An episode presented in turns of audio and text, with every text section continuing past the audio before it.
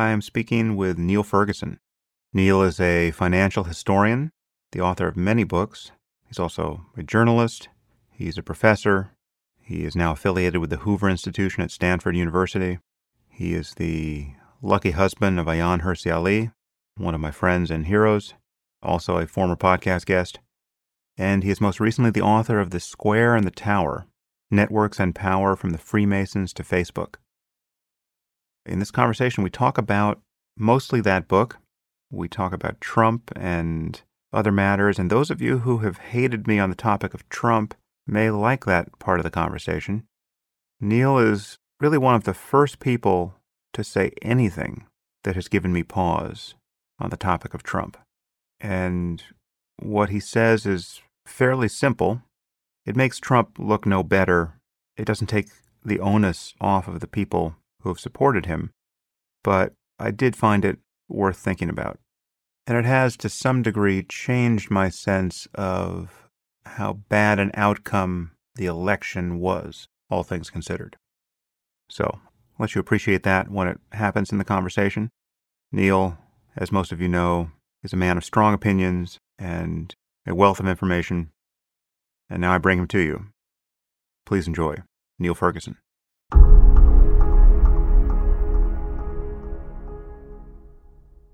I am here with Niall Ferguson. Niall, thanks for coming on the podcast. It's a pleasure, Sam.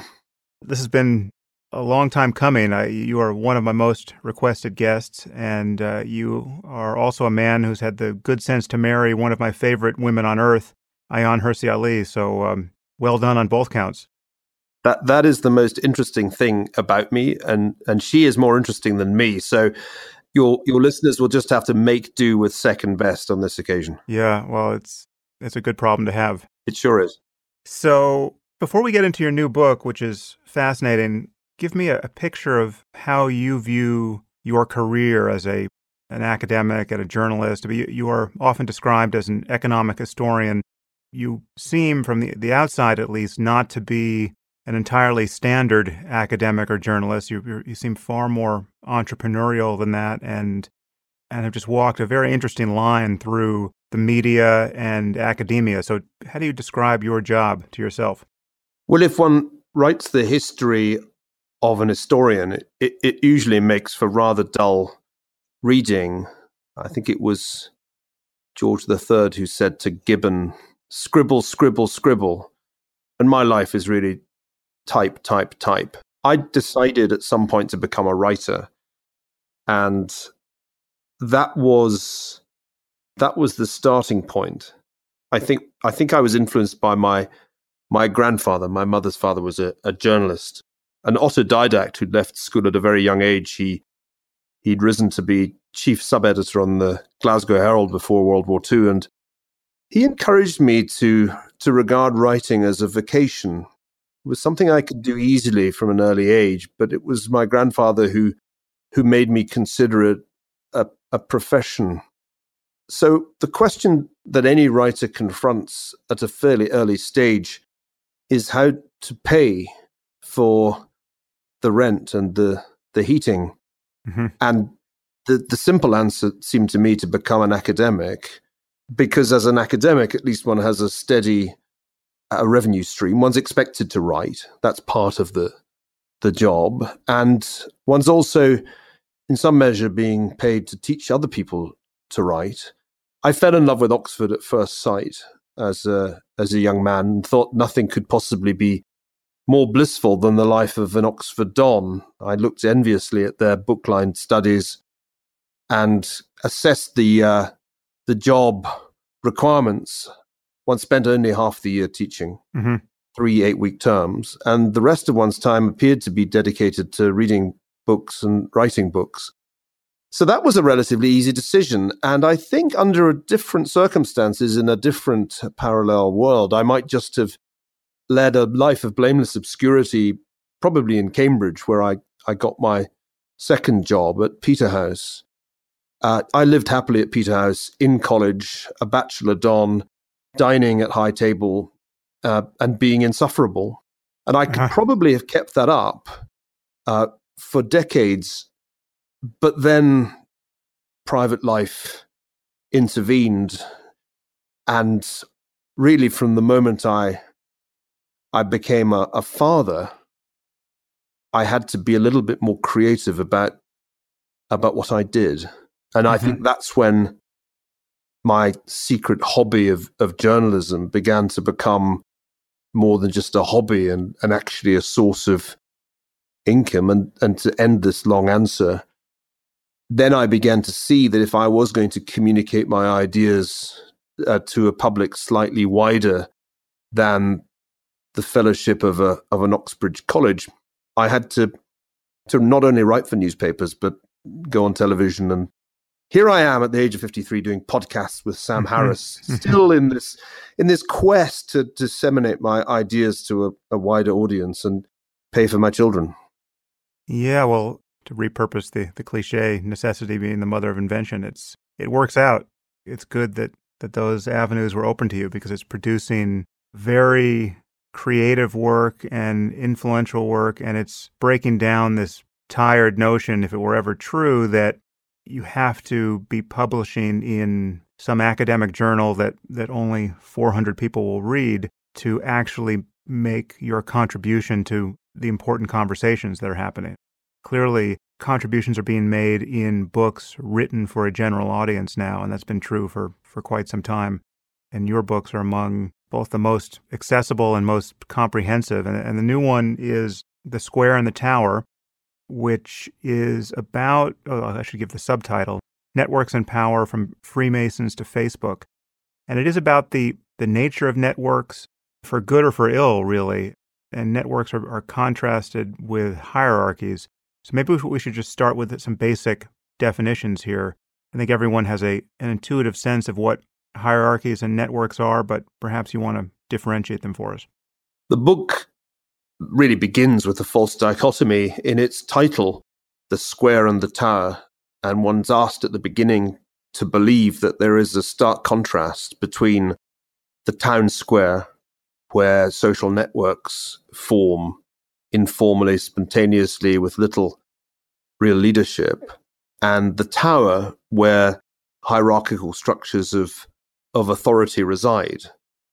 Uh, so the image is, is that of uh, of an Italian town. Siena's mm. the one I chose in the book. But as I said, it's a false dichotomy. As the book unfolds, it becomes clear to the reader that in truth, there are just different forms of network distributed networks, which are very decentralized, and hierarchical networks, in which one node or perhaps one or two nodes have a very high centrality, have a great deal of of control or power or are able to, to monopolize information or resource flows. So for those listeners who have done their their homework on network science, that notion of a of a spectrum, of a continuum of different kinds of network architecture will be will be familiar. But I felt the general reader needed to be eased into that. And and it's from a heuristic point of view, I think quite nice to suggest that there's this distinction because I think in our everyday lives we we feel there to be a distinction between the hierarchy that we inhabit if we work for a corporation uh, or for some other traditionally pyramidally structured organization and the network of our friends and family. I, I think a characteristic feature of modern life is that one alternates between the org chart of some hierarchical organization, even if it's only in our in one's role as a citizen of a state,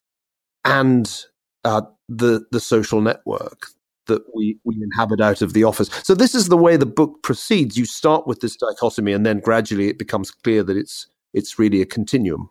Yeah, although I think there are, there are a few features that make the dichotomy worth keeping in mind there's the verticality of a hierarchy, the fact that the top stays at the top and that you can't really move out from the edge on any level, that everything has to kind of run through this chain, you know, from top to bottom, that classic networks, even with their clumping and clustering, you know, kind of, you know, hierarchies, seeming hierarchies that happen within the network, classic networks seem to violate that principle. So it's kind of what happens at the edges that seems very different.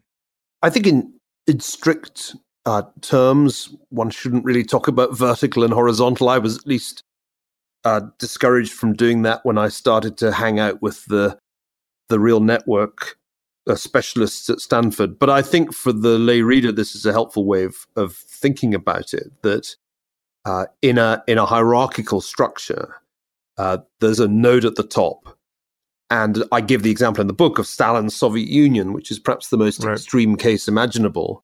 Stalin claimed, and in many cases was able to achieve a complete control over the lives of ordinary Soviet citizens and to prohibit or at least make very dangerous unauthorized social networking. So those horizontal uh, ties or edges, if you will, between nodes were hazardous if they weren't, uh, so to speak, authorized or approved.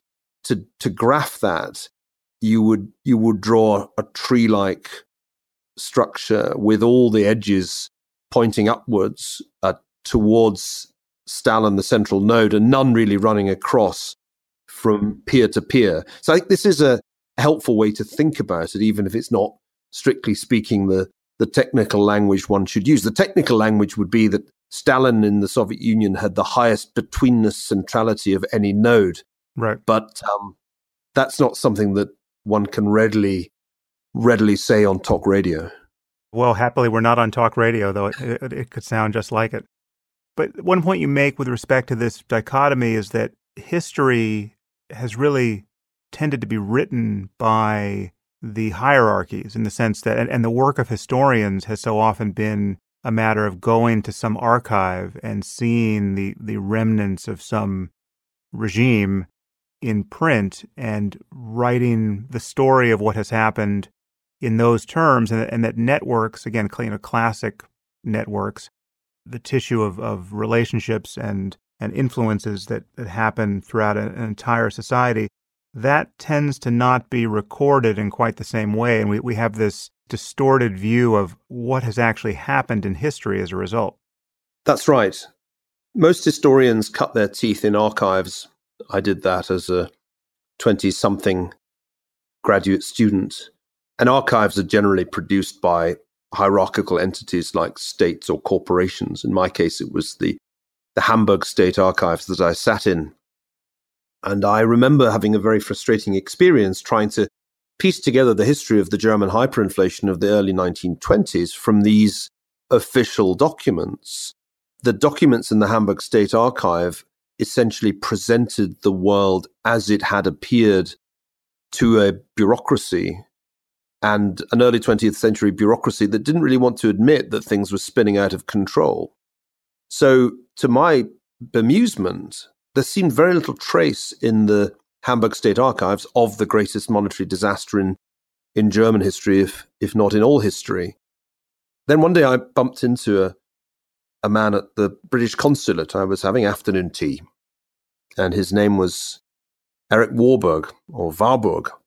He listened to what I was saying about the reason I was in Hamburg. And he said, Oh, you must come and look at my father's papers.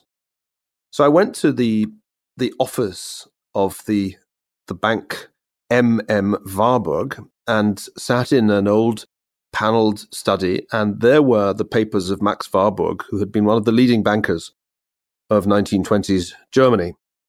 And I entered the world of, of social networks and left the world of of official hierarchy. And here was the story. Here was the story I'd been looking for, because here in in Warburg's correspondence with his circle of friends, some of whom were in politics, some of whom were were in finance, I found the story that I'd been looking for. And that was really the beginning of my career as a historian of networks, though I didn't quite appreciate it at the time. And it's only really with hindsight that I've realized I've spent most of my career trying to get away from those state archives and trying to find the records of the social networks. They are harder to find. You need a bit of luck, as I did have in in Hamburg. But when you find the the archives of the networks, I think very often you find a more interesting story than the official record in the state archives. It's really kind of the history of private life in many respects, which does such such work for us. And of in, and of informal life, of, of yeah. leaders' life, spontaneous life. I, I think that's part of the appeal to me of the private papers of an individual that it's all there in all its messiness. Of course, one needs to add that every uh, notable person who leaves behind a collection of papers has probably weeded out the embarrassing ones mm-hmm. and retained the all the boring ones and retained the interesting ones. So you you've got to guard against some selection problems. But I still find, as an approach, at the very least, it's it's it's right to look outside national or or or regional government archives because that's the hierarchical version of history in there. That's the version of history that the the bureaucrats have constructed, and it's it's only a part part of the the story one needs to tell, and a quite different picture often emerges if you can get outside that hierarchy and, and enter the realm of networks. Mm. So you make one observation at some point in the book that struck me as highly counterintuitive, but it's fairly arresting. At one point, you you talk about the, the parallel between what has happened in our information economy with the birth of the personal computer and the internet, and what happened in over the course of a couple of centuries, but seemed to have begun to peak in the 16th century as a result of the, the printing press and, and the spread of books and, and literacy as a result. And you say that the time we're living in now, I mean, really the last few decades, is in many important respects more similar to the 16th century than it is to the 20th. Can you say more about that? Yes, this is the central analogy in the book. And analogy is really the way that historians are best able to illuminate the present uh, with the help of the past. I argue that the printing press, as it spread across Europe, uh, beginning uh, with Gutenberg's invention in the 15th century, revolutionized the public sphere as radically as the internet and the personal computer have revolutionized the public sphere in our time. And the, the ways in which these processes are similar are numerous. Number one, the printing press had the same effect on the, the cost of, of a book that innovation had on the cost of a computer from the 1970s until the early 2000s. And secondly, the the consequence for the volume of of information were similar in that with that lowering of the price of the the the unit of content production, the volume of of content grew exponentially. The only real difference is that in the case of the printing press, the the networked revolution, if you want to call it that, took well, it spread out over 300 years, really, beginning uh, in the early 16th century with the period of the Reformation and carrying on right the way through the 17th and 18th centuries with one networked revolution after another the Enlightenment, uh, the political revolutions that followed from that, but also the scientific revolution and the industrial revolution. These revolutions all were driven by the much greater ease of communication through uh, the printed word, but also the written word. Whereas in our time, the same kind of revolutionary changes have been happening an order of magnitude faster. So what took a century back then now takes a decade. And that's that seems like a reasonable way of thinking about this drastic change in the structure of the public sphere. I can't think of a better analogy than the time of the Reformation 500 years ago. And my point is that if Luther had tried to launch the Reformation without the printing press, we'd never have heard of him. He would have been just another, you know, another burnt heretic. Whereas he was able to go viral. And the effects of his message as disseminated by the printing press were in many ways as startling to the to 16th century Europeans as as the effects uh, of the personal computer and internet have been on messages that have gone viral in our time. Well, and of course, the effect in the near term was fairly bloody in Luther's case. Near and far, because in the end, yeah. and this is a really kind of key point, Luther expected this to have benign consequences. He thought that once everybody could read the Bible in the vernacular and have a direct relationship to God, not mediated by a corrupt clergy, we'd get that priesthood of all believers that the Bible talks about. Instead, he got 130 years of, of religious strife between proponents of the Reformation, Protestants, and, and opponents. Uh, and I think we are equally surprised today to find that creating giant online social networks does not produce a global community of happy people sharing cat videos, but in fact leads to polarization. And as in the 16th and 17th centuries, it's not just good things that go viral, it's crazy stuff. Then it was witchcraft that went viral as a concept in the wake of the Reformation. Yeah. In our time, of course, all kinds of fake news and extreme views go viral. And we're as surprised by this outcome as, as the Lutherans were. They really didn't expect to unleash more than a century of, of religious conflict, but that's what happened. Yeah, so let, us talk about the quality of our conversation as a result of these networks and, and social media in particular and the problem of fake news because I've heard you say you say it in the book and I've heard you say it in at least one previous interview that there would be no President Trump without Facebook. And this effect that we've many people have noted of a kind of siloing of information where either by our own choice or some perverse tuning of the algorithms based on the, the advertising model of content now, people are becoming more polarized, that connectedness is increasing polarization and amplifying the signal of, of true information, but also false information, and in, in ways that everyone seems fairly stunned by. How do you think about what's happening now and, and what we should try to change? We should never have believed Silicon Valley's promise that if everybody was connected, then everything would be awesome. That that was a promise repeatedly made from the 90s onwards. It reached its zenith in the things that Mark Zuckerberg, founder and, and uh, CEO of Facebook, uh, said to the effect that if Facebook could only grow to the maximum extent, there'd be a global community, and in that global community, we'd be able collectively to solve mankind's problems, or words to that effect.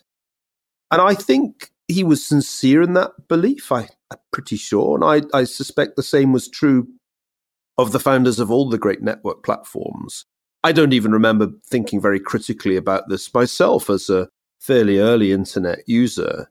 But we should have known better because not only did history predict that large social networks would be inclined towards polarization, so did network science, because network science has this clear proposition that even small sized social networks will tend to self segregate into clusters the term homophily is the technical one, which sounds a little strange as it doesn't again get used much on talk radio, but it just means that birds of a feather flock together. Right. And so we see this pattern even in uh, high schools. Sociologists have worked on this since the 1970s when they were scratching their heads and wondering why the integration of schools wasn't going so well. It turned out that even with all the busing in the world, uh, high school uh, communities tended to self segregate along racial lines. So we've known about homophily, we've known about the tendency for birds of a feather to flock together for a long time. And guess what? That's exactly what happens on Facebook and on Twitter. People congregate into clusters, uh, mostly ideological clusters when it comes uh, to political issues. So we shouldn't have been surprised, but we were because we we drank the Kool Aid. We thought that if everybody was connected, then obviously everything would be great. I think the Trump point is a really important one because nobody in Silicon Valley realized until it was much too late that their network platforms were going to be crucial to his victory in the 2016 election. Nor did they appreciate at all the significance of the fact that people were paying in rubles for advertising on those platforms and opening accounts, mm-hmm. uh, suspiciously large number of accounts uh, in Russia, there was a complete underestimation of the political risk in Silicon Valley. I think because the culture of of the computer science types of the engineers simply demoted that to a low priority. I think as it became clear, and I think this is a pretty clear cut point, that without Facebook and perhaps also Twitter, but I think Facebook was really crucial, the Trump campaign couldn't have won. Heads were exploding all over the valley. And the inquest into Silicon Valley's part in Trump's victory is still ongoing. We're only gradually being able to find out just how extensive the Russian hacking of the system was. But I think more importantly, we're only gradually coming to appreciate that the Facebook advertising tool was the key weapon that the Trump campaign used so much more effectively than the Clinton campaign that it was able to overcome the massive financial disadvantage it had. I mean, she outspent him two to one and lost. And I think if you take away Facebook and Twitter and imagine that election playing out in pre 2008 technology, he would never have won. Yeah. So Silicon Valley essentially made Trump possible. And this was definitely not part of the plan, since most people in Silicon Valley, I can think of perhaps two exceptions, lean left. Yeah, well, and Peter Thiel is one. Probably Peter Thiel and Joe Lonsdale, who friends uh, stand out for their. Uh, yeah, I know Joe as well. I think their, their, willingness to go against the current, and the current is pretty strong uh, yeah. in and around Silicon Valley, to be not just liberal but progressive, even as you're making your your millions, if not billions. But apart from them, really, most people uh, were more or less unthinkingly Clinton supporters, and I don't think it dawned on many people that that the internet, which sort of had made by liberals stamped on it, could be used to such extraordinary uh, effect by not just conservatives, but a bunch of, of populists. This has been one of the great ironies of, of modern American history. And, and that's part of why I'm a historian. That, that kind of irony is what makes history a, a worthy subject of study. Nobody anticipated that outcome. And I still think it hasn't fully been processed in Silicon Valley or in Washington, that the nature of the democratic process is fundamentally altered. So that in future there will be two kinds of candidate those who understand how to use Facebook advertising and those who lose.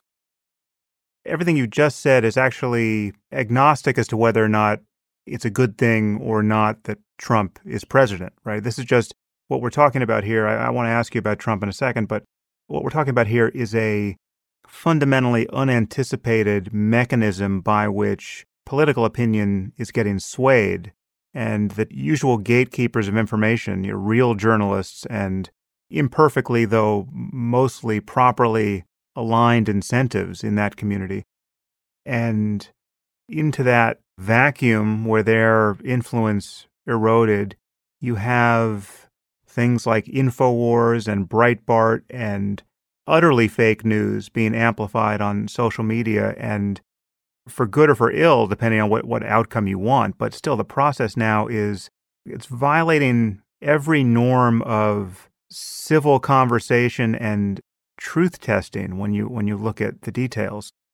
The number of, of stories that are fake is alarming. The fact that the phrase fake news has been turned against real journalism by the people who avidly consume fake news. Like, you know, real news is fake and fake news is real for, for millions and millions of people. It is really a breakdown of public conversation.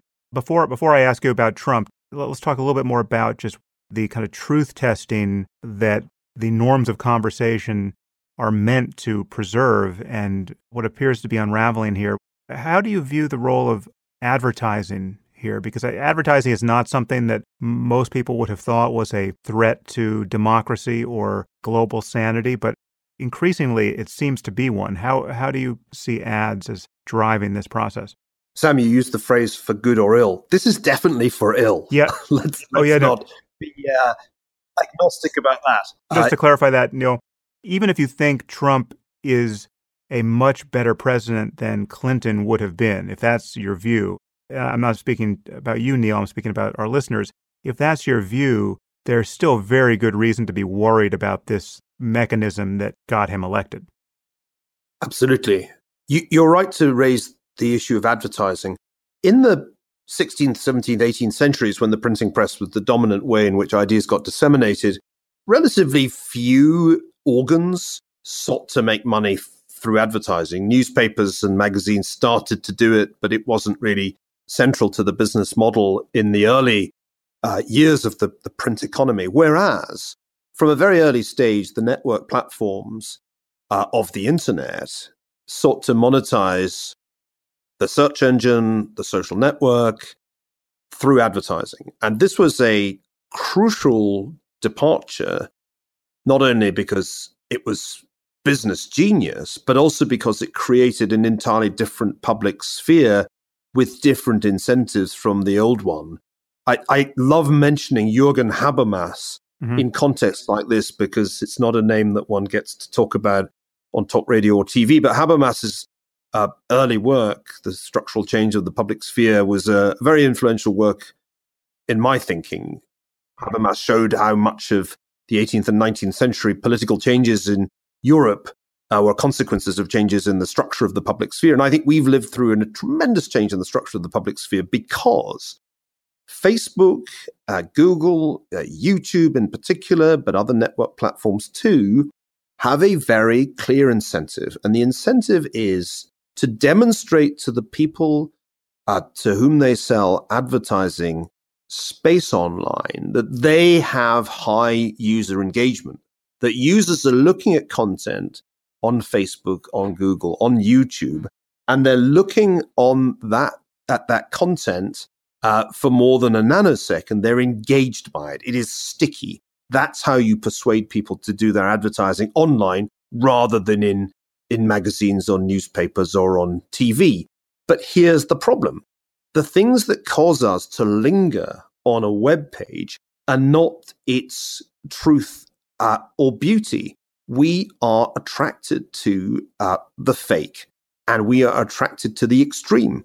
So, fake mm. news and extreme views uh, are, it seems to me, fundamentally incentivized by this particular business model. And I could illustrate this with a, a, an example from a paper that was published after I had finished The Square and the Tower. Now, this paper showed that on Twitter, A, things are likely to be retweeted within ideological clusters. In other words, liberals tend to retweet liberals and conservatives retweet conservatives. Not really that surprising. But what is surprising is that a tweet is 20% more likely to be retweeted for every moral or emotive word that it uses. So the incentive, if you want to get retweeted, is always to ramp up the language. Uh, it's it's it's it seems to me that which is the real pathology here that the social uh, networks online when it comes to politics anyway, are engines of polarization, that they are designed to drive us apart. It's not enough to talk about echo chambers and filter bubbles because that implies a certain static quality. These clusters are growing further apart. It is the more extreme people on the political spectrum who are most likely to tweet about politics. It is the most ideologically extreme members of Congress in both the Senate and the House who have the most followers on Facebook. So mm-hmm. I think these are consequences of a model that incentivizes the extreme. Now, at root of it all is our, I guess, our original sin that we can't quite resist stories like the Pope endorses Donald Trump.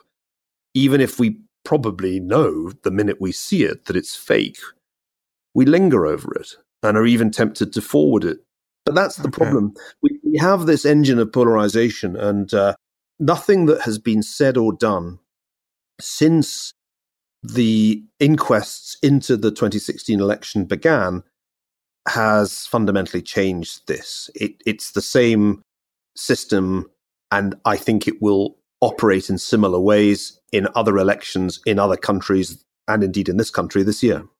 You seem to me to be not as alarmed by Trump as I am.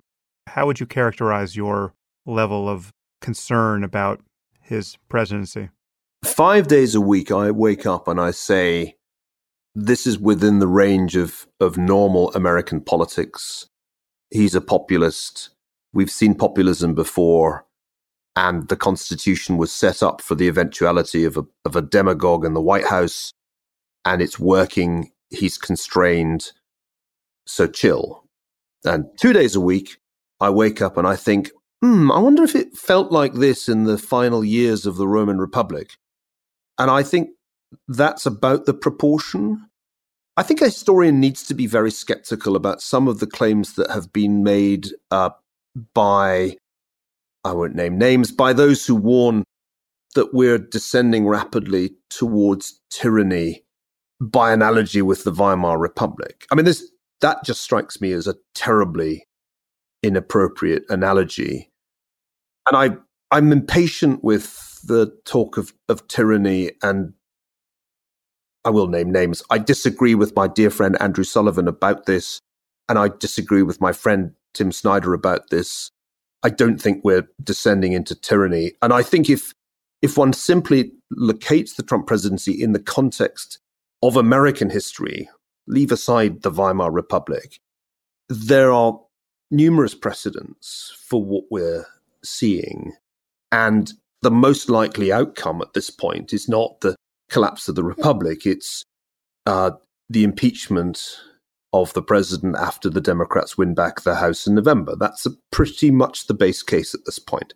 Right. However, I think it would be excessively sanguine to say that that's the outcome with 95% probability. After all, didn't we learn in 2016 not to have too high confidence in our political predictions? I write a weekly column. That's a good discipline. You're forced constantly to assess your expectations, make sure that you're updating your views. And my column has blown hot and cold for the last two years between dismissing Trump as as a hopeless candidate to recognizing that he might very well win. And I, I veer around as I as I write at the moment between thinking that uh, dreadful mistakes are being made and and then reflecting that, for example, if one just compares outcomes, comparing year one of Clinton with year one of Trump, and leaving aside the personalities, they're not so very different. It's a difficult line to tread for the obvious reason that in this polarized public sphere that now exists, the man who goes down the middle is in in the crossfire. It's very much easier. It would be easier for me to have gone full never Trump, as some of my, you know, my friends have done. But my sense is that that's not the correct posture for a critical thinker. The critical thinker has to say, what is this like historically? And it is not like the collapse of the Weimar Republic. Uh, it is much more like the populist uh, wave of the late 19th century, which was a backlash against globalization and produced Trump like figures, even if not a Trump presidency. And I think if one takes that approach and tries one's best to be dispassionate, one arrives in this almost uninhabited center ground. It's a lonely place, I have to say. It's not much fun because you're kind of hated by by both sides. If you go on MSNBC, you're accused of being a Trump apologist, and if you go on Fox, you're far too critical of the president. Drives me right. crazy, but this is the this is precisely the pathology that the square and the tower is about that we have created this extraordinarily polarized public sphere in which to to take some balanced middle position is almost by definition to be dismissed by everybody as a trimmer right you function largely if not mostly in conservative circles i would imagine I mean, you, you have an appointment at hoover and i'm just imagining what your network looks like I, I imagine you have everyone is well represented, but you're, you're certainly no stranger to conservatives. What do you make of the fact that concern about Russia's influence in our election is so politicized? And how, and how is it that conservatives, perhaps conservatives generically, but certainly the Republican Party, have become enamored of Russia and Putin when they were the party that a few short years ago had congratulated itself for winning the Cold War and ending an evil empire. What's your perception of Trump's entanglement with Russia and where the Russia investigation is likely to go? But then how do you how do you make sense of the fact that Republicans seem to think this is a species of fake news? Well, let me preface this by saying a word about my own network, which is, um, I hope, a relatively diversified one. If you are a Harvard professor for 12 years, believe me, you get to know a lot of liberals and indeed progressives. And uh, I think if one were to graph my social network, one would be struck by its bipartisan quality because I've never believed that friendship should be based on political affiliation. And indeed, a friendship circle that is politically homogenous really is a problem. Yeah. So I, I guess part of what has made me able to tread this middle ground has been the fact that I talk to people who hate Trump and I talk to people who love Trump. And I even meet occasionally people who feel like me, ambivalent. On the Russian question, I wrote about that during the election. I actually said in one column that it was the principal reason that I couldn't, if I were a citizen, vote for him because the evidence was too clear, even in October 2016, that something funny was up. When Trump's speeches started to include fake news that had originated with the Sputnik website, you didn't need a you know a PhD in criminology to realize there was mischief afoot. How far the mischief went remains to be revealed, and that is Robert Mueller's hard task. I don't know. I do think that there was an attempt by the Russians to penetrate the Trump campaign, just as they hacked the Democratic Party's email servers. I think there were some people in the Trump campaign who were certainly open to that penetration. If it's going to be shown that collusion occurred, I think the bar uh, will be quite high. But we'll see. The key point you raise is why are Republicans not more worried about this? I think one has to acknowledge that some were. John McCain, after all, was uh, quick to identify the that there was something fishy, and indeed was one of those who brought Christopher Steele's notorious dossier to the attention of the US authorities. So it wasn't all Republicans, but we're in, as as Andrew Sullivan has written, a tribal political time, and insofar as Russia looks to the Democrats like Trump's Watergate, the Republicans have to play House of Cards defense against that, no matter what they may inwardly suspect or fear. I don't think that's particularly new. The Republicans weren't exactly in a hurry for Nixon to fall and only abandoned him when there was simply no way of refuting the evidence of obstruction of justice.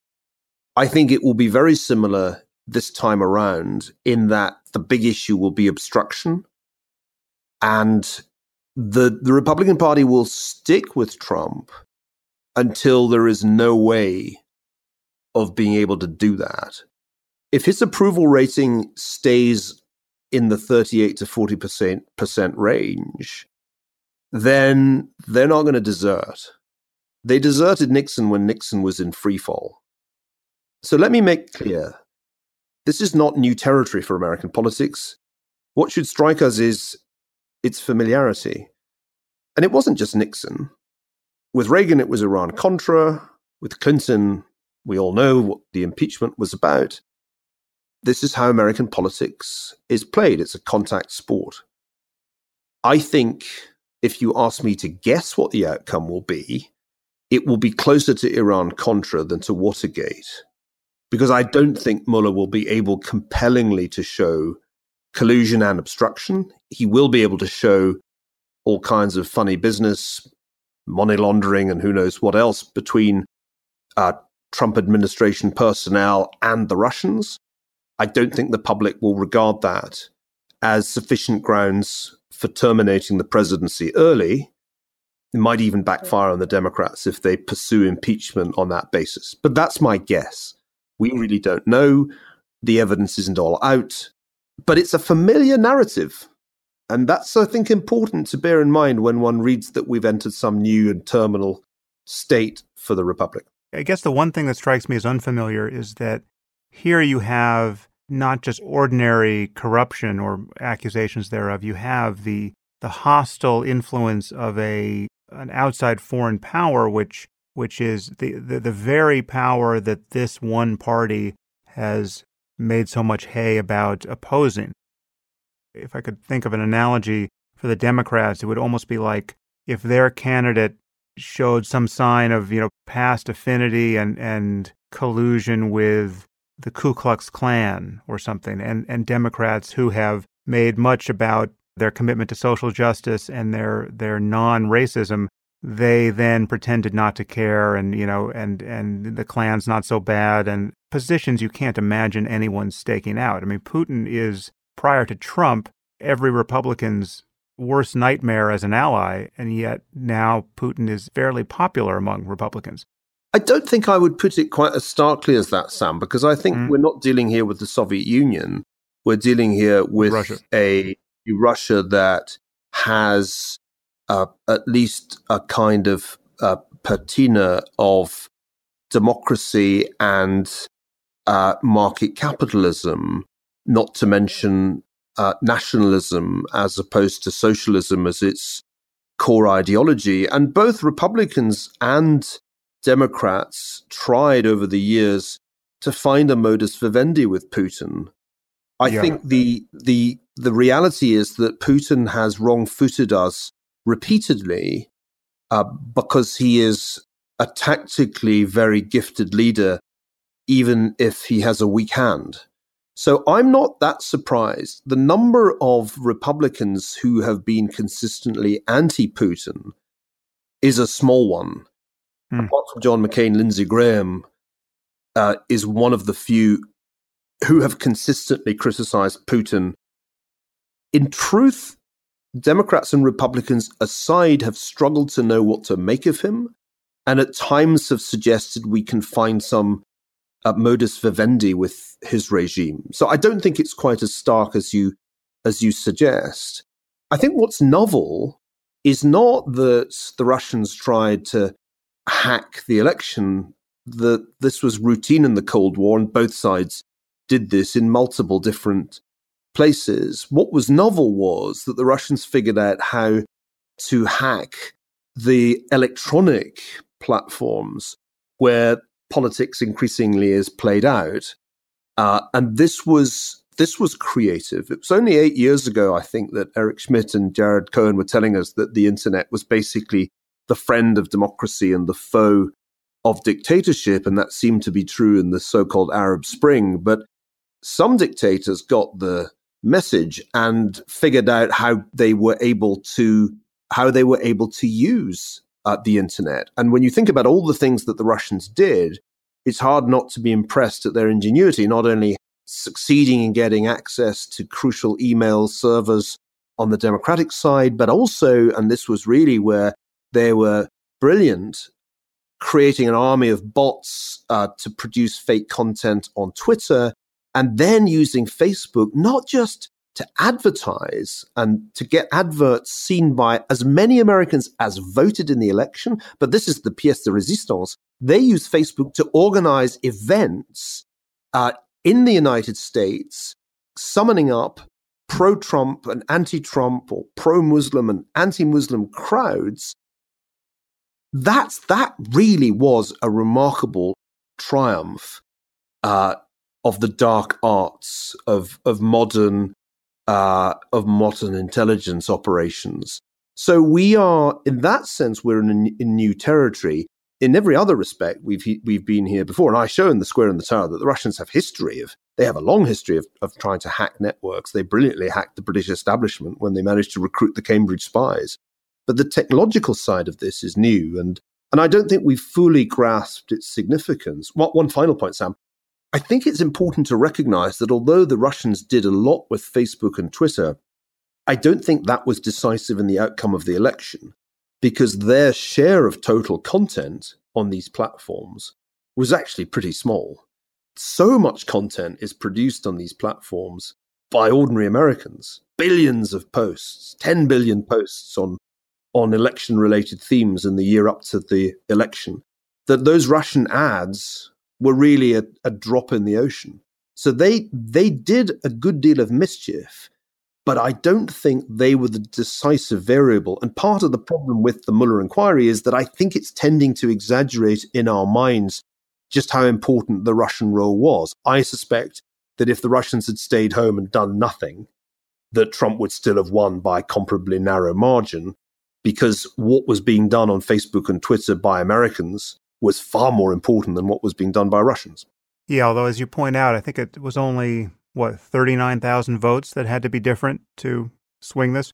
We don't have such sophisticated historical models that we can rerun the past in a kind of series of Monte Carlo simulations, changing each variable. Uh, so I, I can't give absolute precision to the counterfactual, but I feel more confident in saying no Facebook, no Trump than I would in saying no Russian meddling, no Trump. You wouldn't say that of the, the DNC email hack? I mean, if, if Hillary hadn't had to deal with that and Comey hadn't had the brilliant idea of revisiting it 10 days before the, the election, I think in just in terms of what happened to her poll numbers when Comey came out again, I think I think at least Nate Silver has come out and said that certainly swung the election. Yeah, we can we can argue about this for the rest of the podcast, given that it was so close it's one of these overdetermined events. Yeah. Uh, you you could of course make the same argument about a whole range of things, including no Hillary Clinton's failure to go to the three swing states that that she should have been campaigning in. Yeah. I, I think this is this is where history runs out of precision. We can't definitively say how the past would have turned out. We can only we can only speculate. But my more I think it's a more compelling counterfactual to say if the election had been run without the, the, the network platforms with old style technology, mm. then she would have won handily. Yeah. Uh, whether whether Comey's one decision, whether the hacking of the email servers would have would have uh, been as were they as important as as you're implying? It's much harder to say in a close election. Remember, and this is a key point that people forget. She was a terrible candidate there was a ton of material that you could have thrown out on social media about why Hillary Clinton shouldn't be president without any help from the Russians and Julian Assange. There was plenty of non fake content helpful to a Facebook campaign designed to discourage people from voting for her. And that I think is often forgotten in some of these counterfactuals where I'm afraid people tend to simply change one variable that suits their predilections and assume that everything else stays the same. Right. Which, of course, is right. how things work. Yeah, well, I fully agree that the result was overdetermined. And I, I think you could point to at least three, but probably 30 things that had anyone been different, the result would have been different. I agree. I think if, if, there had been no, let me give you another example. If there had been no ISIS terrorist attacks in the 18 months yeah. on the United on United States territory in the in the run up to the election, I don't think and then I think Trump would have had much greater trouble. That was a huge issue for him. Didn't get a, much traction in the in the well, amongst the coastal elites, but it was a huge issue amongst middle American voters. And so, you know, there are any number of variables in this in this um, model that you can tweak to get a different result. That's in the nature of close results. Yeah. In the immediate aftermath of Orlando, I remember on my blog I wrote a section of a speech that I thought Hillary could have given that would have inoculated her against the disastrous difference between her and Trump's messaging on that point. I mean, she was in the aftermath of that, all she did was admonish people not to be racist and talk about gun control. It was just catastrophic. And Trump, and Trump that August gave a speech on Islamic extremism, a substantial part of which one had to agree with. And he was the only candidate, including all the other Republican candidates, who was willing to to talk in those terms. I think if one's talking about 2016, one shouldn't just talk about the Russian intervention. One should also talk about the Islamist intervention because those uh, terrorist attacks, San Bernardino, Bernardino and then Orlando, had a massive effect on uh, on voter sentiment. When Trump came out in, with strong language, it polled as strongly as anything else he said in the election. So this is why it is a story of networks, but we tend to underestimate the the importance of the Islamist network. And as I try and show in the Square and the Tower, one of the peculiarities of our time is that although the networked revolution hasn't radically altered Christianity, it has had a big influence on the development of Islam.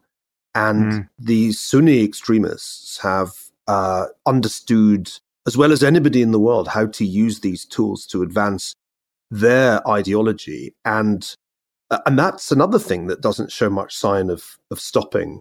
Uh, the the numbers of attacks, their global dispersion, the ability of Islamic State to continue to convey its message even when it loses the territorial battle in Syria and Iraq. These things seem to me as important historically, as consequential historically as any of the other things we've talked about so far. Yeah, actually, I, I want to touch that topic, however briefly, because it's a topic of our, our mutual concern. But before we do, you, you've used this word several times, which seems to be uniquely significant in your line of work. This this concept of a counterfactual, what might have happened had things been different.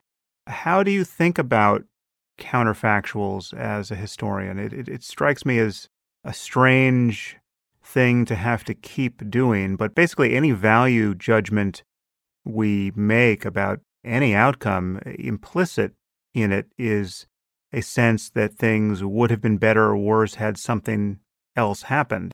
Every moment where I feel committed to castigating Trump and, and anyone who has supported him for the state we're in, implicit in that is some assumption that things would have been better had Clinton been elected. But the truth is, I spend almost no time trying to picture what life would be like under a Clinton presidency. It's a default assumption working on the hard drive that I almost never revisit. How do you think about counterfactuals? Well, first you should revisit it, and and I think yeah. uh, for the reason that you gave that any statement of of a of a causal nature, let's say, implies a counterfactual, and if you're going to do that, you better make it explicit. It's a lot more intellectually honest. I think quite a bit about what a Clinton presidency would look like. It was the high probability scenario that didn't materialize. One thing that one would want to ask about that scenario is how would the defeated Trump voters have responded? Because the idea that they would simply have shrugged their shoulders and said, oh, well, better luck next time strikes me as implausible in the pretty toxic atmosphere mm. of uh, November 2016 one way of thinking about the Trump victory was as catharsis for the most disgruntled people uh, in the United States. Had they not had that catharsis, one has to ask what the consequences would have been. But that, that's that's too interesting to let go by. So pl- please roll that forward to the prospect of impeachment.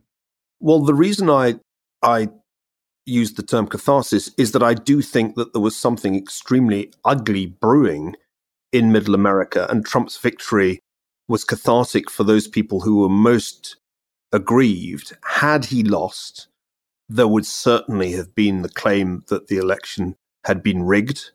There would have been an absolute avalanche of fake news about that.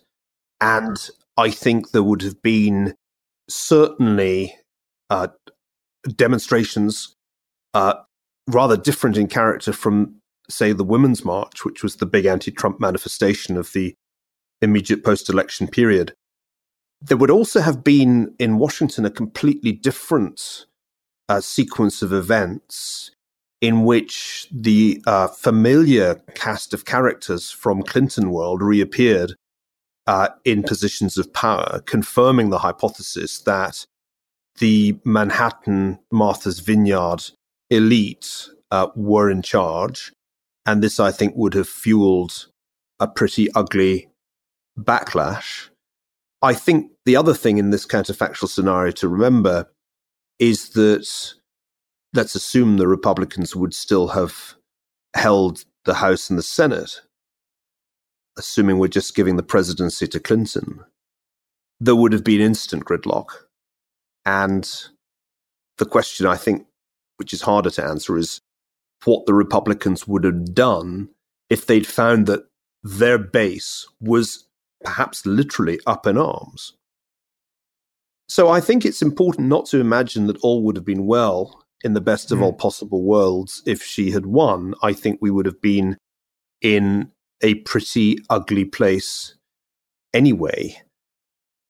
The reason that I think in this way is partly to challenge your listeners uh, to play out this scenario as a thought experiment.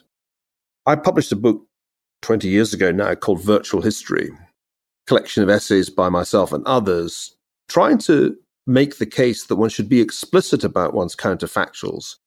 If one believes, as I did and do still, that Britain made a mistake in intervening in the First World War in 1914, one has to show what the consequences would have been had Britain stayed out. That the war would have been shorter, the Germans would have won, but their goals were limited, that there wouldn't have been a Russian revolution under those conditions, and so on. I have fought uh, a 20 year battle against historians who think that this is somehow methodologically wrong. And the problem is they don't really understand the philosophy of history. They don't even understand the basic uh, logic of arguments about causation, which any anybody trained as a as a lawyer understands. One can't really make statements in a court of law about causation without uh, submitting those statements to the but for test. Mm-hmm. I have no doubt that uh, I shall remain in a minority in believing that counterfactuals should be explicit, but I think I'm right. Sometimes being right condemns you to to being in a minority. That's the T-shirt we should have printed. Well, I, I've it's certainly been my experience, Sam. Yeah, yeah. I mean, a good example of this is the argument about the British Empire, which I've wasted too many years of my life on. Anybody who wants to argue that the British Empire was an unmitigatedly bad thing has to show that, uh, for example, India's economic development would have been faster, outcomes would have been more benign under, say, Mughal rule or the rule of any of the Indian princes that would have been that would have remained in power. I've based all of my work on a deal with the reader that if I'm making an argument of a causal nature, I'll I'll make the counterfactual explicit. I know I can't conclusively show you what the world would have been like under these altered states. That's that's beyond the powers of of, of history as a discipline. History is an imaginative discipline. Now, Hugh Trevor Roper made this point many years ago, and before him, uh, R.G. Collingwood, one of the great Oxford philosophers of history. As we engage in history, we are essentially conducting thought experiments. But those experiments ought not to be circumscribed by silly rules like we should only write about what actually happened and present our hmm. readers with the facts. I mean, if one does that, one's incapable of making any causal statement and one simply writes a chronicle. But to connect what you just said to the prospect of impeachment, first I should point out is that, that what you said about the counterfactual and the, the possibility of civil unrest in the aftermath of a Clinton victory, that once again puts the onus on the Trump supporter, if not Trump himself, who we could well imagine would have been instigating all that, and essentially was preparing the ground for that in his campaign, the way he was talking about the the election being stolen before he won it. But do you have the same concern about what might happen if the uh, Mueller investigation runs its course to a point where that would satisfy every Democrat? Historians uh, should also like paradox as well as irony and counterfactuals. I think the paradox is that it's ultimately going to be better for liberals that Trump got his chance to be president than if he had not mm-hmm. got that chance. Because we see uh, on a daily basis that the man of the people is an oligarch and the beneficiaries of the policies are not the forgotten people of, of middle America liberalism is doing brilliantly well out of Trump. Uh, liberal newspapers have seen their circulation surge. Uh, the Democratic Party is awash in cash, if only it had a few better candidates. If you run the experiment of Trump not winning and Clinton owning uh, the government, the conspiracy theory would be unassailable. And mm. Steve Bannon would be a far more formidable figure outside de- denouncing the conspiracy than he was when he was inside as chief strategist and proved unable, in fact, to uh, to rise to the challenges of government. So my paradoxical view is that liberalism will ultimately be the beneficiary of the Trump presidency, and conservatism will be the casualty. The question of impeachment, I think, should be seen in that light. By the time we get there, if we get there, let's assume the Democrats win back the House. It's not certain. I think it's 50 50 at this point. Let's, for the sake of the experiment, assume that they win and then impeach him. We know from the experience of Clinton and also the uh, Iran Contra scandal that it can backfire on Congress if it goes down that road. It doesn't necessarily guarantee the collapse of a presidency. Clinton became more popular even as he was being impeached.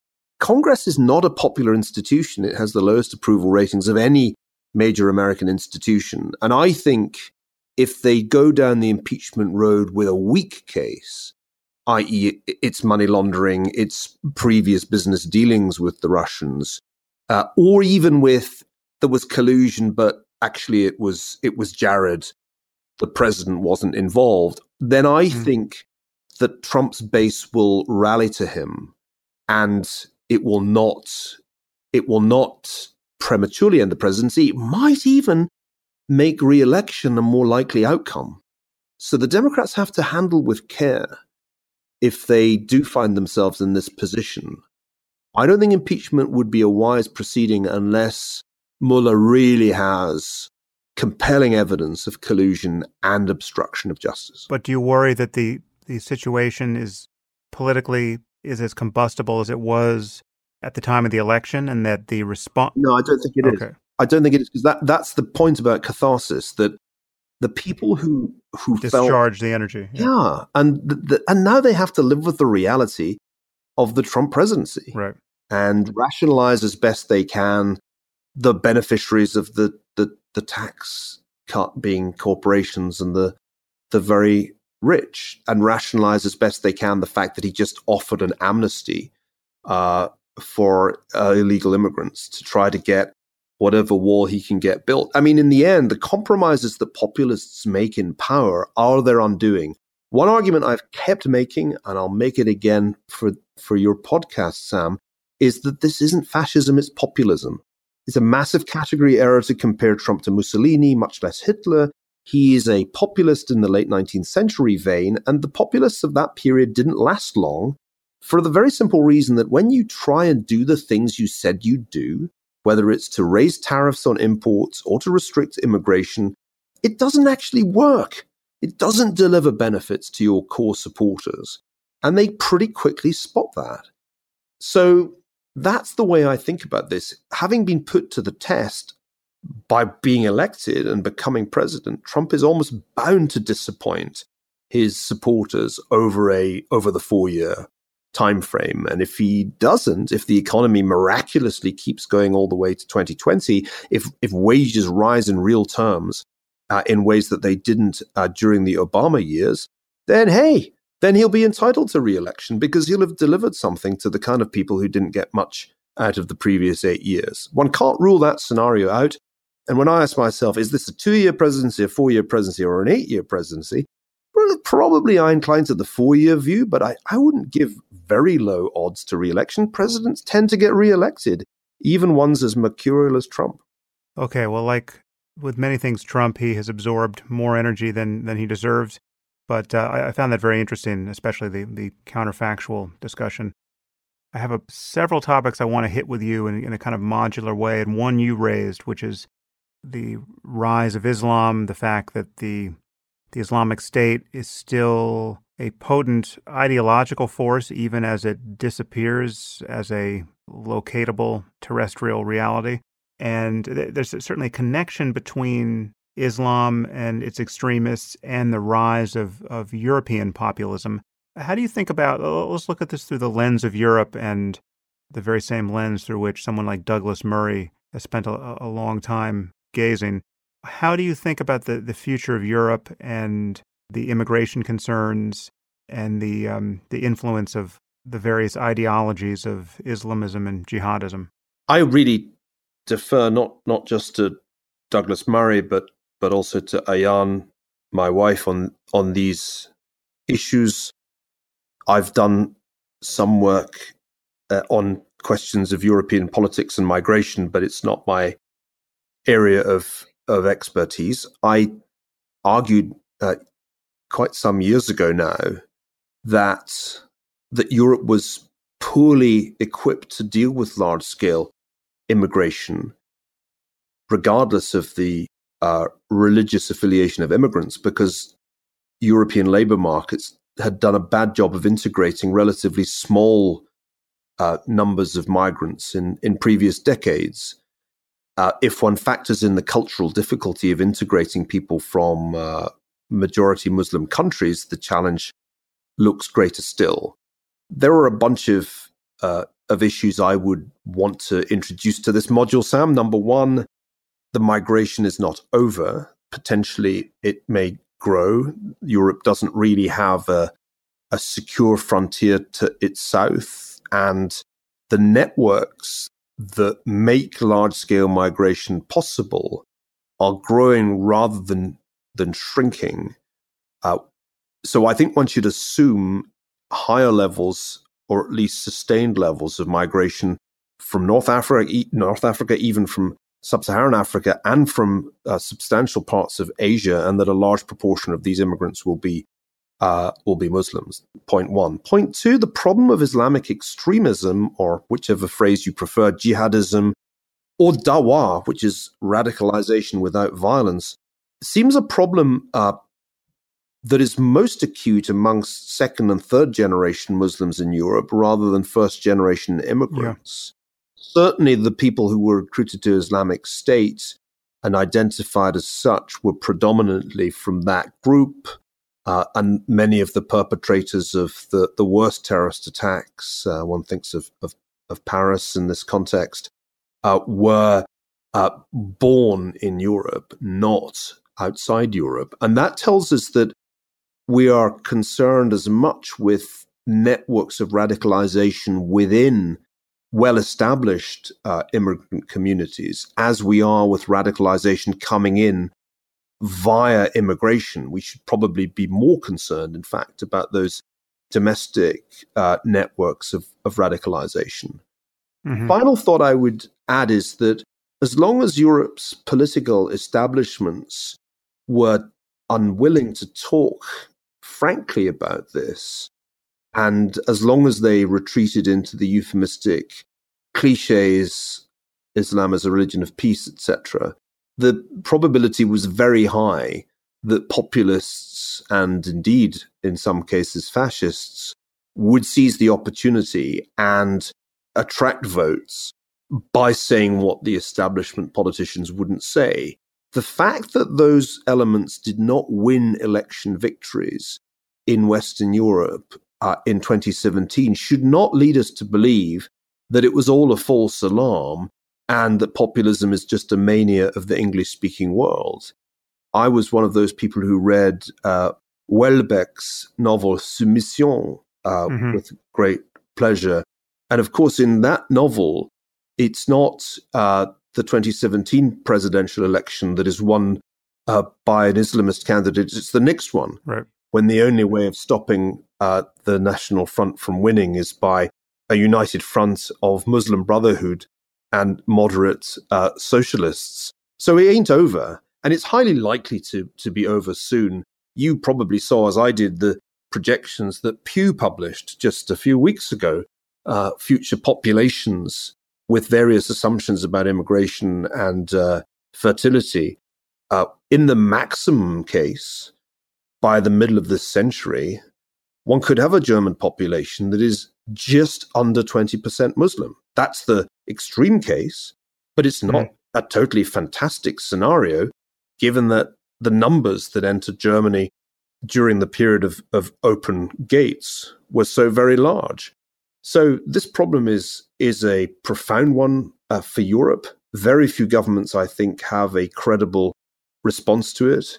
I thought David Cameron's government was going in a good direction, actually, and that was one of the reasons that Brexit was uh, tragic because it cut mm-hmm. off a government that was actually getting this right. So I'm pessimistic about Europe's future. I, I wish I could be more optimistic, but the trend is not Europe's friend. So m- much of what we've been talking about here can sound like a conspiracy theory if you're on the outside of the conversation. And of course, one man's conspiracy theory is another man's legitimate concern.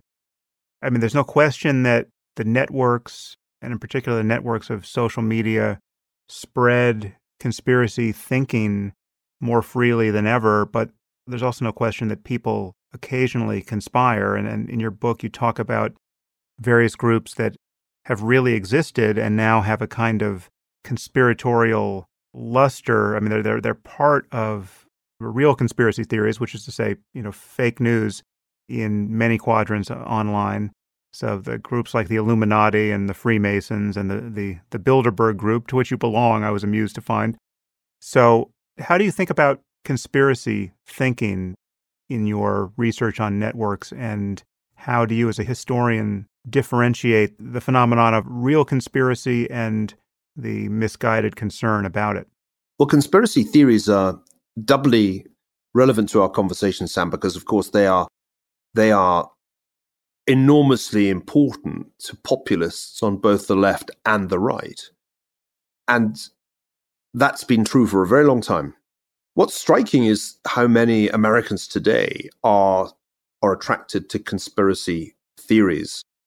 Uh, I quote some survey data on this in the introduction to the book. An enormously large proportion of Americans, is it close to half, think that there is some uh, covert financial elite that really runs the country. And what you're getting in mainstream media is just a kind of kabuki show. That notion has two problems for the historian embedded within it. The first is that as long as there are conspiracy theories about the power of the Freemasons or the Illuminati or the Bilderberg Group or George Soros or the Rothschild family, it's hard for professional historians to write about those subjects for fear that they'll somehow be contaminated by the conspiracy theorists next to them on the bookstore shelf. The second difficulty is that if you do dare to go there, and I've certainly dared to go there more than once, it's quite hard to to do that history. The Illuminati who open up the square and the tower are really hard to research because their records were dispersed and more or less forgotten until quite recently. It turns out they did exist, which is delightful because they've been the subject of such wildly overblown conspiracy theories uh, but they did exist. They were a, a small uh, society of radical Enlightenment uh, theorists who wanted to infiltrate the Masonic lodges of Germany, starting in South Germany, and spread their doctrines of radical Enlightenment. Uh, it didn't last terribly long. It was founded in the 1770s and essentially suppressed by the Bavarian authorities about a decade later. And there were never more than around 2,000 members. Subsequent to the dissolution of the Illuminati, a conspiracy theory sprang up beginning after the French Revolution that blamed them and other Masonic organizations for the French Revolution. And they've never looked back as a conspiracy theory. If you Google Illuminati today, you will enter a wonderful, wacky world of conspiracy theory, which bears no relation to historical reality. And the same applies to the other names I mentioned, from the Freemasons to, to George Soros. I think the key here for the historian is to recognize that there was something there, that one has an obligation as an historian to try to write the history of secret societies, of hidden networks, and that when one's doing that, one shouldn't claim that they had no influence at all. It would be silly, for example, to say that the Rothschilds had no influence at all at the height of their power in the 19th century. They clearly did, just not as much as, say, Hitler subsequently claimed, because if they'd had as much power as Hitler claimed, they would have been able to stop the rise of Hitler from happening altogether. The theme of the book, and indeed of much of my earlier work, is these networks existed, they were real, but they did not have the kind of power constantly imputed to them by the conspiracy theorists. And indeed, the conspiracy theorists' ability to accuse them of that power ended up being a source of weakness for these various mm-hmm. networks. And what is the Bilderberg Group? The Bilderberg Group is uh, a conference essentially that occurs once a year, dates back to the post war period when a group of mainly Dutch academics and politicians believed it would be a good idea for Atlantic, transatlantic relations to bring together political and business and some academic uh, leaders in an informal and closed to the media conference once a year. And I've been to numerous Bilderberg meetings over the years. If that's the elite that secretly controls the world, we're in worse trouble than I thought. Then, then they haven't been doing a great job lately, and and maybe I just miss those parts of the meeting that decide how the world will run the following year, or maybe they they don't happen at all. It's always to me slightly surreal to see the coverage that that Bilderberg gets from not just conspiracy theory websites, but the Guardian newspaper in the UK, mm-hmm. when what is going on is is merely a, a discussion, a conversation, a conference.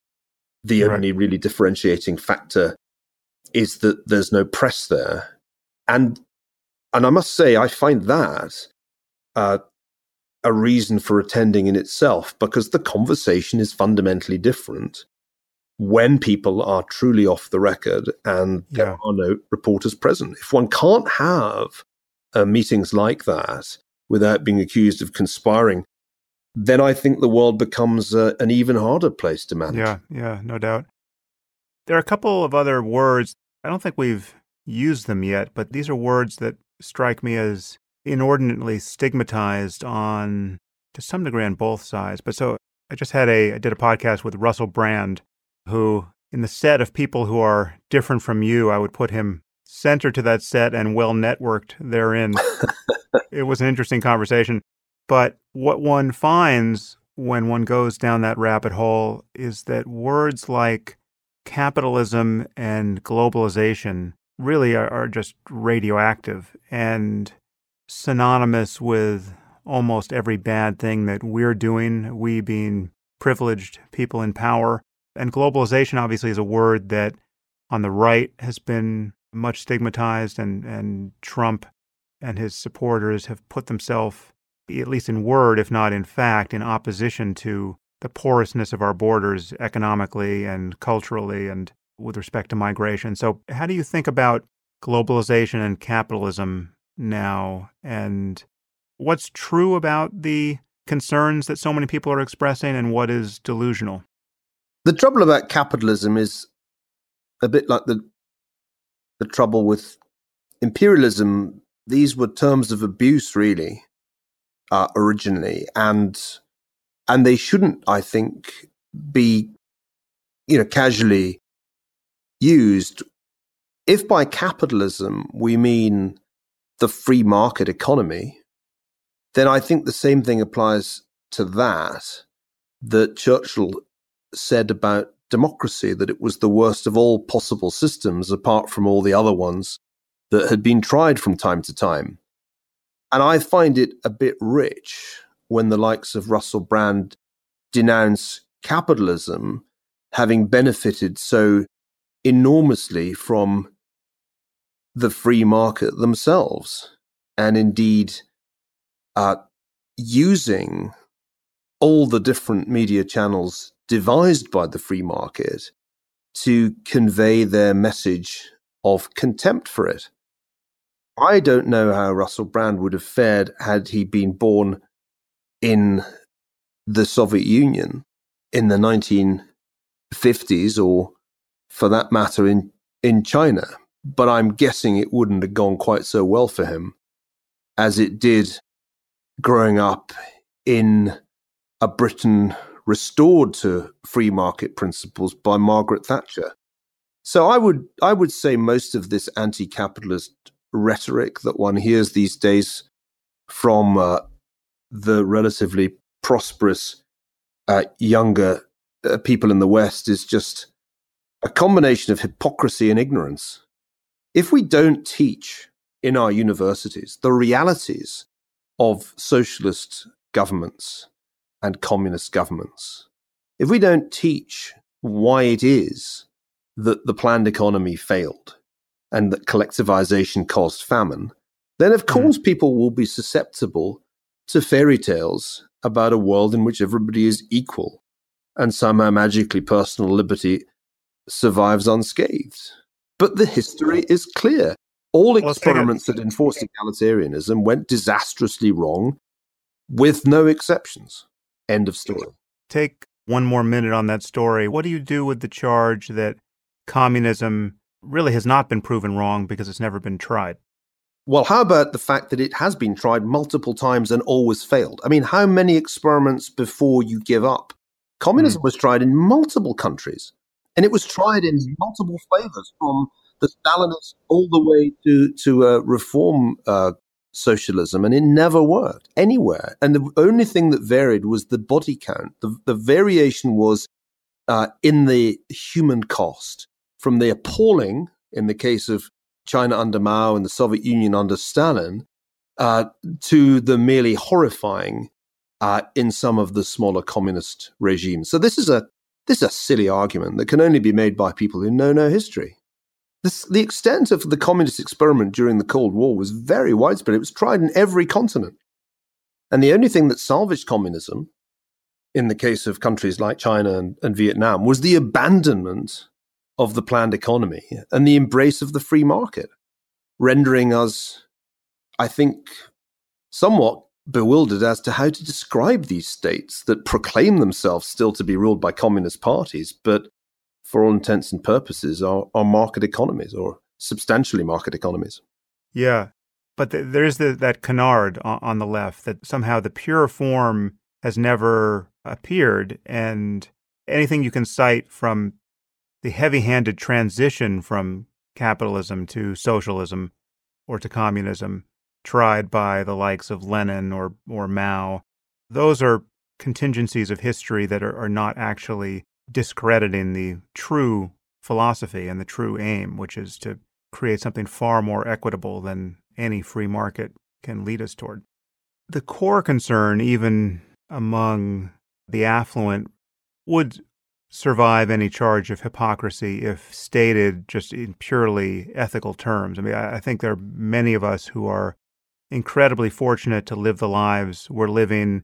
We're under no illusions that we created all of the material circumstances from which we're benefiting. We, we, by no effort of our own, were we born into the societies into which we're born at the time in which we're born and spared a lot of the bad luck that has destroyed the prospects of a happy life for even far more capable people.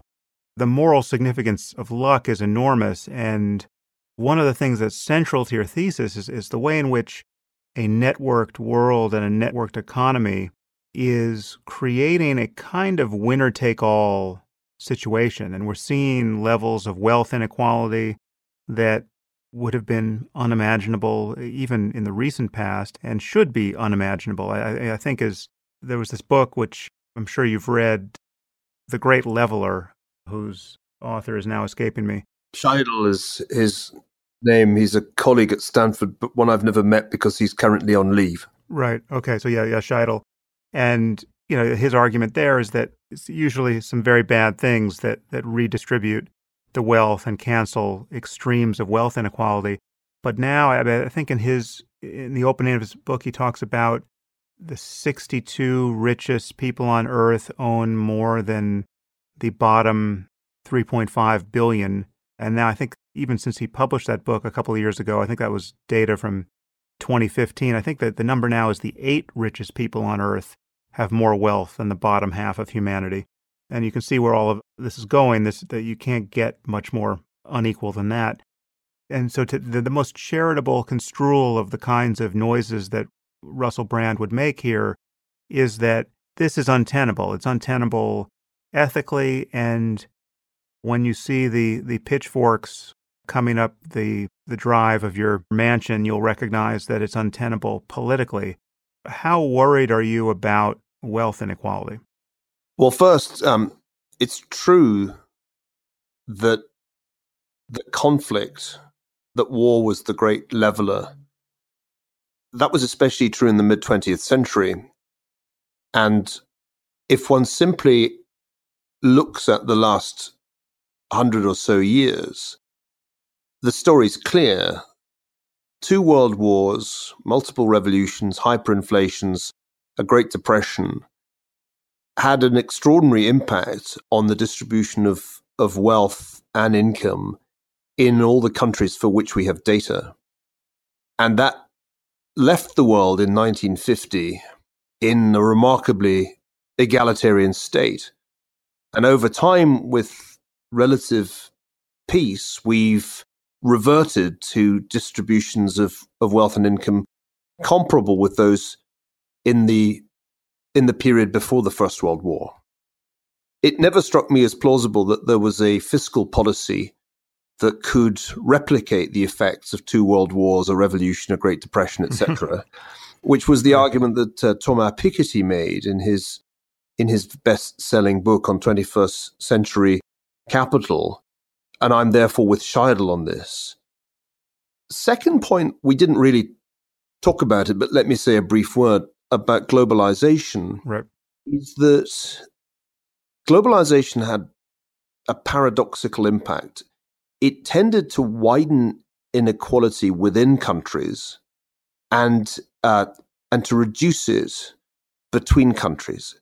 Globally, the world is less unequal than it was 30 years ago. But inequality has increased if one looks at national data in most countries. It's increased mm. not only in the United States, but also in China. And indeed, by some measures, China has a, a higher Gini coefficient than the United States, i.e., has more inequality.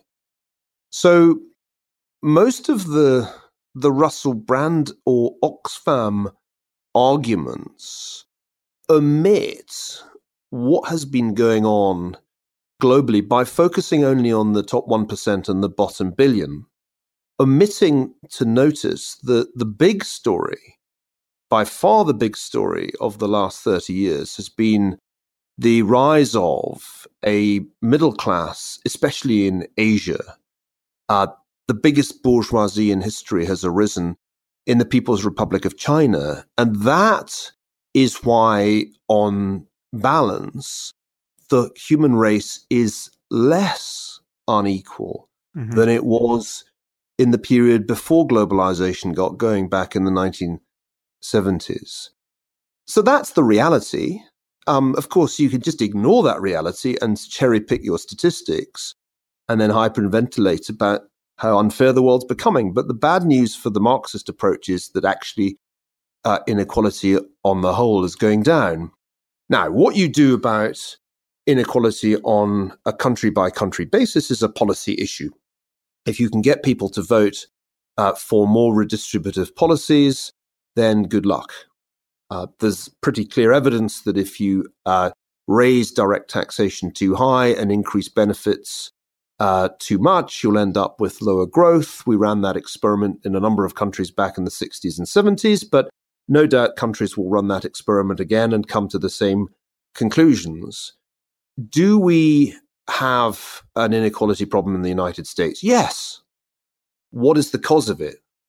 Well, a part of the cause, as I talk about in The Square and the Tower, is that we already had quite an unequal distribution of income because of the way our financial system operated in the 1980s and 1990s and 2000s. And on top of that, we now have an increased uh, inequality as a result of the uh, winner takes all network economies of Silicon Valley.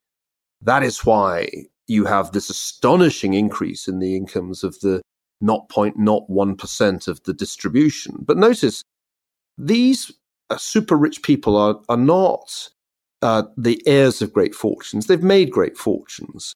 They mostly came from the middle class and uh, they are therefore standard bearers of extraordinary social mobility. They've gone from probably the top quintile to the top 0.01%. That's not the problem. The problem, if you really want to get serious about policy, is that if you're born into the bottom quintile in the United States, the probability of your getting a decent uh, education and therefore an exit from the bottom quintile, the bottom fifth, is really, really low. And so the channel of social mobility from the bottom of the distribution out of it is essentially blocked by failing schools. The channel of social mobility from the upper middle class to the very pinnacle of wealth is wide open to anybody with the drive and talent to build a company like Amazon uh, or Facebook. And my arguments uh, in the square and the tower don't, critical as I am of the big network companies, don't go as far as to say we should break them up and confiscate the wealth of Jeff Bezos and Mark Zuckerberg. That I do not say. I think if we're really worried about inequality, we should be worried about the breakdown of social mobility at the bottom of the, the social pyramid. And that is essentially a story of educational failure. As you think about the increased automation of our economy and the, the prospect of increasingly powerful artificial intelligence, are you at all a fan of concepts like universal basic income? Is that something that you think should be seriously considered? My worry about universal basic income is that if history is any guide, it will not be introduced as an alternative to existing welfare programs, but in addition to them. And that is a very bad idea. In, in its correct variant, which I'll associate with, say, Charles Murray, it's, an, it's a substitute for the very inefficient systems of redistribution that evolved in the period from the 1930s to the 1960s. But the trouble is, when ideas like this go from the intellectuals into the sausage machine that is politics, they have a way of morphing. And instead of being a substitute for old arrangements, they become a patch on top of old arrangements. And that would be a very, a very bad outcome. But I'm open to the radical solution, mainly because I don't think that the existing mid 20th century arrangements are sustainable. I mean, they're clearly not fiscally sustainable in the United States. Programs like Medicare, Medicaid, and Social Security are doomed by demographics and medical cost inflation. So something's got to be done. And the beauty of the basic income model is that it is a very efficient way of addressing the problem of inequality and it strips out some of that cumbersome bureaucracy that, that makes the existing welfare state so expensive. Okay, now I'm going to start running through some potted history lessons here. So feel free to be brief, but you need not be. Uh, I've got time, but I'm now I'm just increasingly mindful of your own. So Kissinger, you've written the first volume of a two-volume or at least two-volume biography on him. And you and I both know people who believe him to have been a war criminal and morally classed among the truly evil, really. I recently was on stage with our mutual friend Andrew Sullivan and David Frum, and they disagreed rather stridently about the moral character of Kissinger. It was Sullivan arguing that he was only possibly viewed as a war criminal, and, and Frum demurred. Give me your take on Kissinger. And if you don't agree with Sullivan, please tell us why. I'm halfway through a biography of Henry Kissinger, so I still have volume two to write, and volume two covers the contentious period when he served in the Nixon and Ford administrations as National Security Advisor and then Secretary of State. I take the view that the term war criminal should not be lightly bandied about. So I think we need to understand that the charges leveled against uh, Kissinger and indeed Nixon relating to a whole succession of episodes from the bombing of Cambodia uh, to the uh, fall of the Allende regime in, in Chile uh, need to be understood in in a couple of contexts number one, the Cold War, because the big event of the 1970s was the Cold War and the substantial gains that the Soviets were making at that time as the United States struggled with its morass in Vietnam. The second context is all US administrations since at least the time of Theodore Roosevelt. And so one has to uh, assess the record of Henry Kissinger in those contexts. If, for example, it was a crime to welcome the overthrow of Allende and the creation of a military government under Pinochet in Chile, then it must also have been a crime to do the same thing in Egypt when the Muslim Brotherhood government fell and a military dictatorship was imposed. That was, of course, the administration of Barack Obama that did that. And if it was a crime to bomb uh, Cambodia, where there were certainly legitimate military targets, given that the supply lines from North Vietnam uh, to the Viet Cong were there, then presumably it's also a crime to have waged a sustained campaign of drone attacks in Pakistan and elsewhere directed at terrorist suspects, but as is well known, claiming many uh, civilian casualties. And that too was the policy of the Obama administration. So my argument is for consistency. There has been no consistency in the assessment of the Nixon administration, I think mainly because the generation that came of age between 1968 and the mid 70s in the United States, many of whom now occupy posts in their uh, twilight years in major universities, it is impossible to pass an, object, an objective judgment on the Nixon administration. They are too, I think, much bound up in the the politics of that period to judge dispassionately what was done. Uh, what was done in the end to try to end the war in Vietnam with some vestige of honor and credibility. So I think the problem with this whole discussion is why do people make these vituperative attacks on Kissinger while turning a blind eye to entirely comparable acts by multiple other administrations? And I could give many, many examples, not only from the Obama era, but from the Eisenhower era, from the Kennedy era. Why do we hear nothing of the war crimes of John Foster Dulles? I think that's the puzzle. And the only explanation that I can come to is that a strange combination of hatred of Nixon and some s- subtle anti Semitic uh, hatred of Kissinger leads to a double standard being applied. There's probably another variable here, which is just the perceived illegitimacy of the war in Vietnam. Our fight against extremist Islam as prosecuted by Obama, is not viewed by many people to be illegitimate. But Vietnam and the bombing of these secondary targets, killing untold numbers of people in Cambodia, that's viewed as beyond the pale. If they're defenders of the war in Vietnam now, they, they certainly are not, they haven't been vocal for a very, very long time. So that could be one significant difference. Well, if that's so, then why is the opprobrium heaped on the administration that ended the war in Vietnam and not on the one that started it? The real criminals, if you want to have war criminals, were the people in Johnson's administration who were the ones who escalated the conflict. Uh, you can certainly question whether or not Nixon and Kissinger arrived at the right strategy for exiting. And that's a debate worth having. And indeed, it was a debate within the administration. Kissinger, in fact, lost the argument initially about how they should proceed. But I think what's objectionable is this subtle implication that, that Vietnam was the fault of the Nixon administration. But it wasn't. It was the fault partly of the Kennedy administration, but mainly of the Johnson administration. So why are they not war criminals?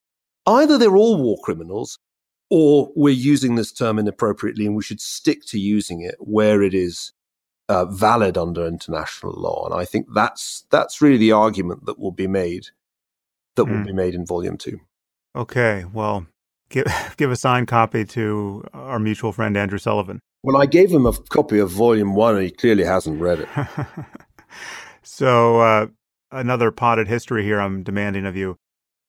U.S. China relations and the prospect of our falling into the, the much worried about Thucydides trap. You might want to explain what the Thucydides trap is.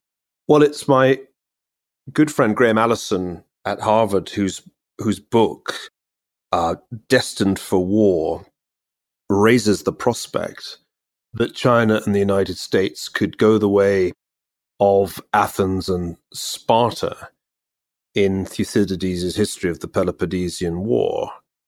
And in this analogy, it is uh, the prospect of a rising power, in this case China, that leads uh, the incumbent power, in this case the United States, into into conflict. I think it's a real danger. And I say I say that having been quite recently in Beijing and having been struck by the growing self-confidence of China's leaders in their economic expansion, uh, in their own internal political stability, and in their growing military capability. I think there was a possibility a year ago or so for the US and China to address a wide range of, of issues, economic as well as geopolitical. But I, I think that that opportunity has slipped away, not least because of the inexperience of the Trump administration in these matters. And I sense increasingly that the Chinese no longer feel it's necessary to propitiate the United States and they're ready for a trade war if that's what Trump wants. They certainly are uh, ramping up their One Belt, One Road strategy, which is essentially a strategy for Chinese economic expansion in Central Asia, right across Eurasia, as well as across the Indian Ocean. And increasingly, it seems to me that policy is evolving into a kind of Chinese Weltpolitik, which extends in its ambitions as far afield as sub Saharan Africa and South America. The United States has a policy, a stated strategic policy of America first. But if you read the national security strategy that was published in December, it is far more combative with respect to China than any recent national security strategy. And Therefore, at least on paper, the United States is bracing itself for a more uh, a more confrontational policy. History tells us to worry about that kind of scenario.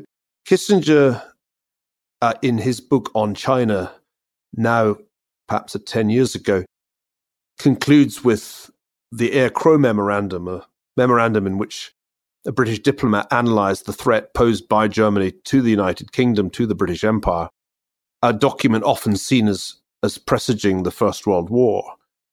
The reason Graham Allison was, I think, right to publish his book is that we need to focus our minds on the danger that that China and the United States are about to reenact that kind of of a dynamic. But it's also worth remembering that that Graham also shows there are cases in the past when rising powers and incumbent powers have not gone to war, even if they've had a Cold War type relationship.